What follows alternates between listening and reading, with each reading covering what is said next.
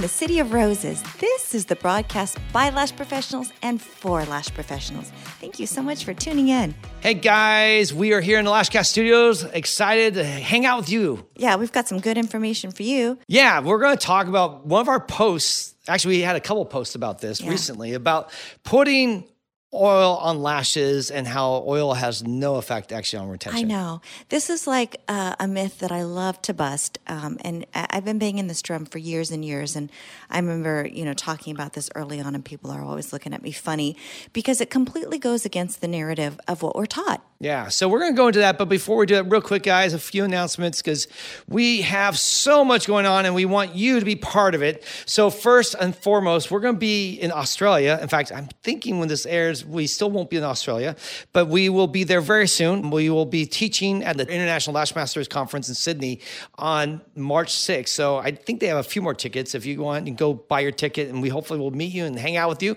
But outside that, we're going to be teaching our Elevate Business course. This is a one day business intensive on Monday, the 7th at LBA Lashes.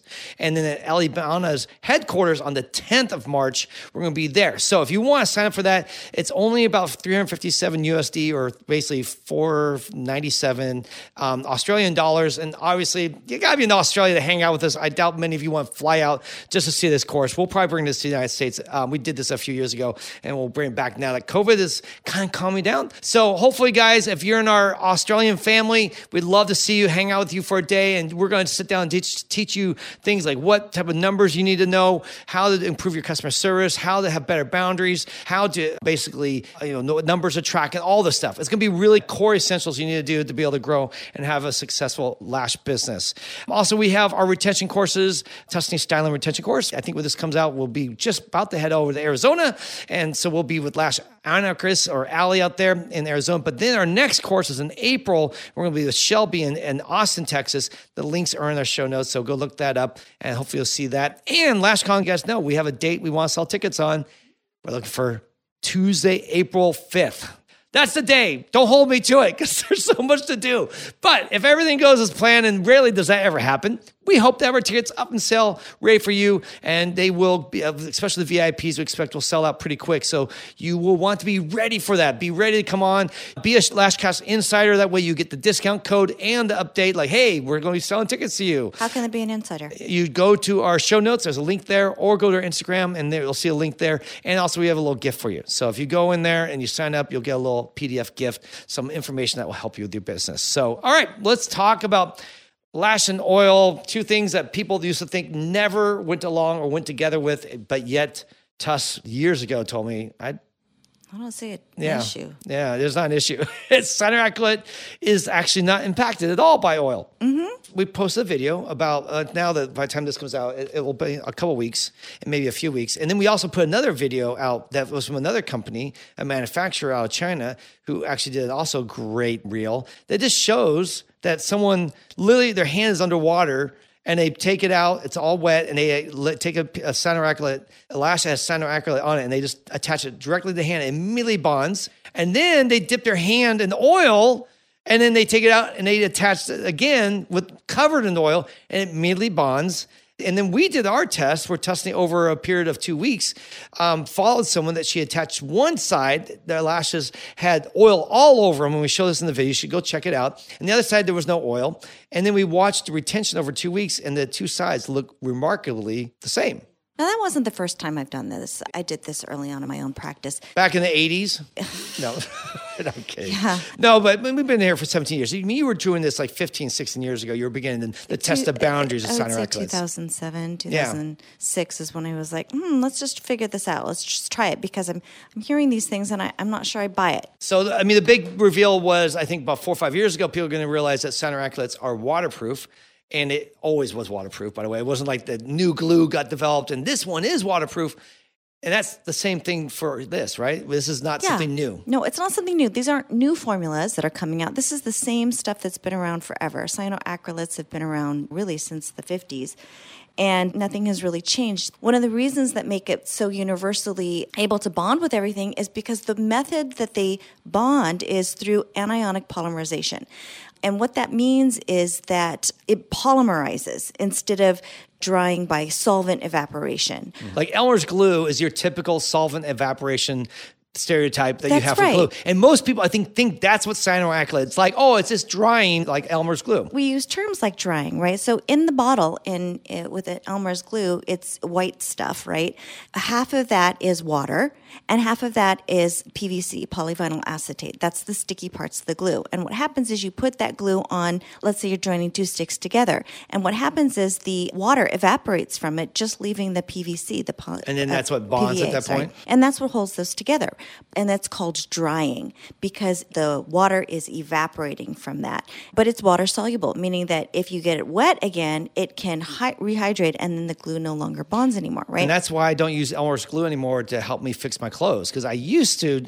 Never mind. I was say I glue my clothes back together, Mm-hmm, yeah, and he then they would just them yeah. together. And then I go Every out the morning we glue them and we have to wait. That's how poor we dry. are. Yes, it's like get the Elmer's glue out and, and So just glue my shirt back. Yeah, yeah, yeah. Yeah, Well, at least we skipped the epoxy stage because the epoxy was like a five minute cure. You had to mix two parts together Yes. and then they bonded that way. Cyanoacrylates are different. Basically, there is a level of hydrolyzed ions over the surface of everything. And most people explain it as like a layer of water, right? And what happens is that layer of water is like a catalyst and it fits the monomer just perfectly so that it sets up this chain reaction and forms a hard plasticky kind of waterproof surface, right? I mean, if any of us have made slime as a craft when we were kids, you know, you take the boron and you take the glue and you put those together and what happens is they link up and they form these long chains which cause it to be stretchy and goopy and slimy and all those good qualities that make slime so amazing instead of being like a liquid. So in the same way, the polymer or the monomer line, you know, catalyzes and it instead of becoming a monomer anymore it's it's polymer it basically forms plastic right Yeah. so you cannot dissolve that plastic with water or with oil it's impossible. It needs to be dissolved with a solvent like a remover or something like acetone because that's the only thing that can break those bonds down. It's not the same as a solvent evaporation. So we say cure instead of drying, but everyone says drying. And so we kind of think it's the same thing. And I think that the language is what makes people think it's drying when it's really curing. It's a different process. And I think it's really important to rethink it and actually use the right language. Like, for instance, actually not lash glue. I know a lot of people I know who have been in the industry for a while. It's lash adhesive. Mm-hmm. It's a, more, a little bit more technical term. It's actually made a little bit more true to what it really is. Because I think glue makes people think Elmer's glue. Adhesive means it's a little bit more, I guess, the process is a little bit different. But it's like we say Kleenex, hand me a Kleenex when we really mean tissue. Maybe it's not Kleenex brand, it's Puffs or it's Kirkland or something like know, that. But, you know, or hand me a band aid. Everyone knows what a band aid is. It's a adhesive medical bandage, right? But you, don't, you don't have to say it like that, right? So we use these words ubiquitously. I'm trying to get to people calling it polyglue because I really think if they call polyglue, never mind. That is the lamest joke ever. I think like, that'll be coming. They hand me the polyglue and feel like, oh yeah, I got that, and it's that's what all lash glue becomes no, called. because poly, people don't think that, oh, oh, Paul, you're making fun of your name, like poly. They think polymer. I know, but I just think that's the double meaning. It's Okay. like, is it polymer or is it from and then after that stupid. famous lash artist Paul Lubbers? Just shut uh, up. Just shut up. That's like stupid. Uh, I just want my name to be remembered before when I'm dead.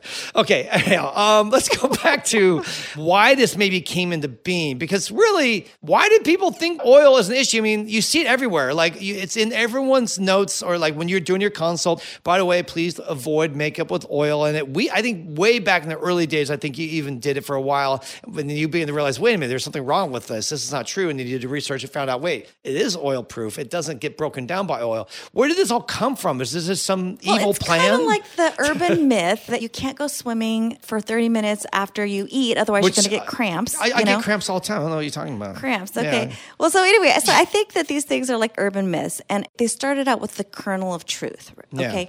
So if you look at any emergency room protocols on how they remove large swaths of adhesive, like cyanoacrylate on people's skin, Yeah. one of the um, top uh, ways to treat that is to put oil on the affected area to Yeah. see if it'll loosen up. But what's really important to understand here is that the phys- the emergency room physician is not trying to dissolve the glue. They don't care about that. What they're trying to do is remove that glue from the skin, right? So sometimes that can happen. You can do that. You can soften the substrate by soaking it in oil. That's one of the ways you can. And if it has been on the skin for days, there has been some skin cell turnover. And if you soak it in enough, you might possibly be able to move it. Like the but, seep between the cracks. Yeah, but what's happening, you have to understand their goal isn't to dissolve the glue. They just want to get that whole big piece of hardened plastic off the patient's skin. Mm-hmm. And so if they can loosen it up by doing that, they can. So I think a lot of people have just kind of thought, oh, that's an emergency room treatment. That's one of the ways we can remove it. And technically, it, it could be, you know, but you have to understand it doesn't dissolve this. It doesn't dissolve. It doesn't it. actually break the bonds down. The, the glue is not disintegrating and, and becoming a weakened thing. It's just a way to hopefully massage, I guess, the skin area and soften that area up so that it maybe breaks apart from the actual glue itself, right? Is that kind yeah, yeah? Yeah, it's like one of the treatments of getting, you know, bubble gum out of your hair. Yeah uh, one time I got some bubble gum in my hair and my mom was like trying to figure out how to get it out and she read, "Oh, put mayonnaise in it. Put, you know, peanut butter in oh, it." Oh yeah, I put mayonnaise in my hair every day. Because it's uh what hair? Yeah. Just kidding. Um, because it's oily, right? So the goal is to try to remove the substrate, which is the gum from the hair, but you're not necessarily trying to dissolve it, you're just trying to remove the hair. So Yeah, I mean, I remember when you decided to put latex in my hair. Oh goodness. And we thought, "Oh, latex just comes right out." I was a zombie for Okay, no, this is Halloween and I did not know what I was doing. We bought liquid latex, and it was a YouTube video. You know, you you take the toilet paper, you dip it in the liquid latex, and you put it on the skin, and it makes really gross zombie skin, and it was fantastic. I looked awesome, but I didn't look ahead on like how to dissolve it, and I just assumed because it was latex that it was water soluble. Yeah, and nope. no, it, it, wasn't water soluble. And, so nope. he's in the bathroom, and he's like, you know, a half an hour later. Hours in the bathroom, just picking one little piece, and we tried oil. I remember, I think we put oil in there, It didn't do anything, didn't help. So it was a very long, painful, and that's when I went bald. Actually, yeah, that's, that's the first. That's pulled it. all the hair out. Yeah, after that, before I had a full, I was like I'm so hair. sorry. It's okay. I'm actually, so sorry. This was actually years and years and years. I was actually already bald, but that said, it was another lifetime. I remember like it was yesterday. It was so painful.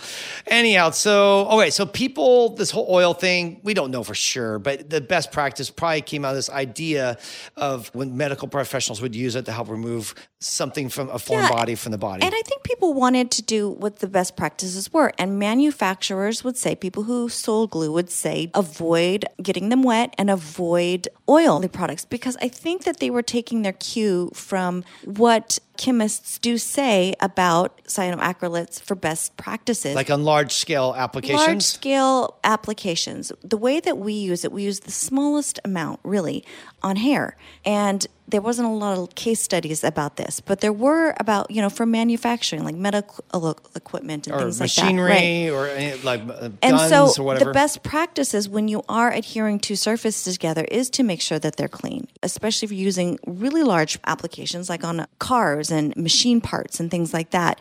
You know, there's residues and oils from other things that can interfere with that adhesion. Yeah. So that is a best practice. And we're talking about large applications. We're talking like large swaths of metal, sheet metal, all covered with glue or cyanoacrylate and then being attached to other pieces of metal. And it's such a large application. There's different principles that apply to large applications versus a micro application. Yeah. And then trying to make sure that it's going to cure properly. Like when you lay down cement, you know, pour cement, you're really supposed to make sure that you soak it with water so it doesn't crack. You know, you don't walk over it like the first day because oh, even though it's oh, dry, it's still not fully cured. So I think that a lot lot of people were like, just for best practices to make sure that it's fully cured, don't get them wet. But the application is already cured because it's so small. It's not like it's three feet deep of, of just solid adhesive. Yeah. The amount that we use is so small that it, it's cured by the time that they're walking out of the salon. Yeah, it's the same issue that sometimes people talk about. Hey, be careful using center cyanoacrylates around cotton because they can catch people on fire. Which I've yet to see a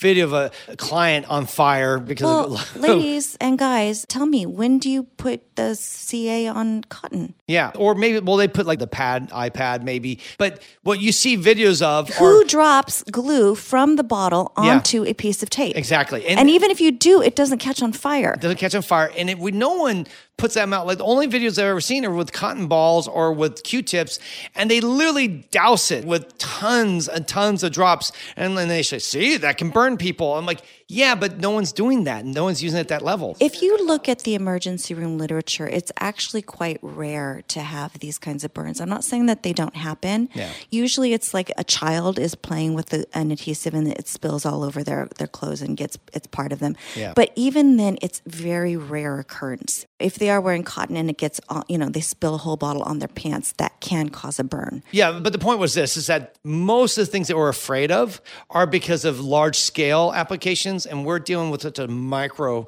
small, tiny bit amount of glue or adhesive that these issues aren't really That's playing right. into It's play. a different scale. A lot of times they will also say, be careful of salt water. But again, we're talking about a large scale. The salt water that you have on your tears, it's not going to make a dent in it. And here's one of the ways that we know that this is true. CAs are the number one choice for saltwater aquarium enthu- enthusiasts. They Yeah. use cyanoacrylates in the salt water to adhere live coral to their uh, Tank. aquarium. Yeah. And what's great is they, they put that drop of ball of CA in the water and it's still liquid. It kind of forms a shell on the outside, but Yeah. it's still able to cure inside and it stays for years. It's salt water, guys. and there's fish in the tank too, and it right. doesn't make it doesn't, it doesn't kill the reach fish. out into it. So the point I'm trying to make is that there was also a very big study about the longevity of CA adhesives, and one of them I can't remember which study it was, but it was made by the first name is Sina. He's a scientist that studies specifically glue and has written like the seminal works on adhesives, and one of them was seven years of saltwater wear and tear on some of these machine parts, and it still had very negligible effects on it. But Yeah. again, we're not using it in those large machine, you know. I'm going to have a whole lash line. It's about underwater lashes with saltwater yeah, glue. I'm just saying that we do not need to fear it. mermaids. Mermaids may be a big market here for that type Well, of thing. Well, mermaids would be perfect Yeah. for lash extensions. Yeah, lash extensions what underwater. mermaid doesn't need to look more glamorous? I know exactly.